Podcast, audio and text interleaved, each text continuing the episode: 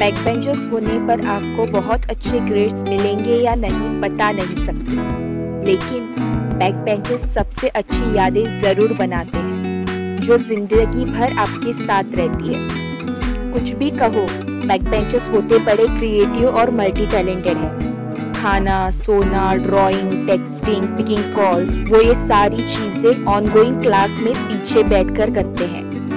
उनकी दुनिया ही अलग होती है। वो आपको हमेशा इसी एटीट्यूड में मिलेंगे। आग लगे बस्ती में हम अपनी मस्ती। जब फ़र्स्ट बेंचर्स अपने नोट्स खोलते हैं, तब लास्ट बेंचर्स आपको चैटिंग या टिफ़िन खोलकर खाते हुए मिलेंगे। वो भी चलते क्लास के बीच में। और सबसे लेट रीजंस इन्हीं के पास मिलेंगे, आपको लेट क्लास आने के। बेस्ट टाइम क्लास में तब होता है जब कोई लास्ट बेंचर सही आंसर देते और तब जो आगे के स्टूडेंट्स आपको मुंडी घुमाकर ऐसी नज़र से देखते हैं, जैसे उन्होंने कोई डायनासोर देख लिया हो। तब मिलता है उनको असली सुकून। बैक बेंचर सबसे ज़्यादा अटेंटिव सिर्फ़ अटेंडेंस के वक्त ही रहते हैं। लेकिन सच्ची बात यह है कि बैक बेंचर्स होते बड़े इंटेलिजेंट हैं, क्योंकि वो हमेशा लास्ट मिनट पढ़कर अच्छे मार्क्स ले जाते हैं। वाइवा का टाइम ही ले लो।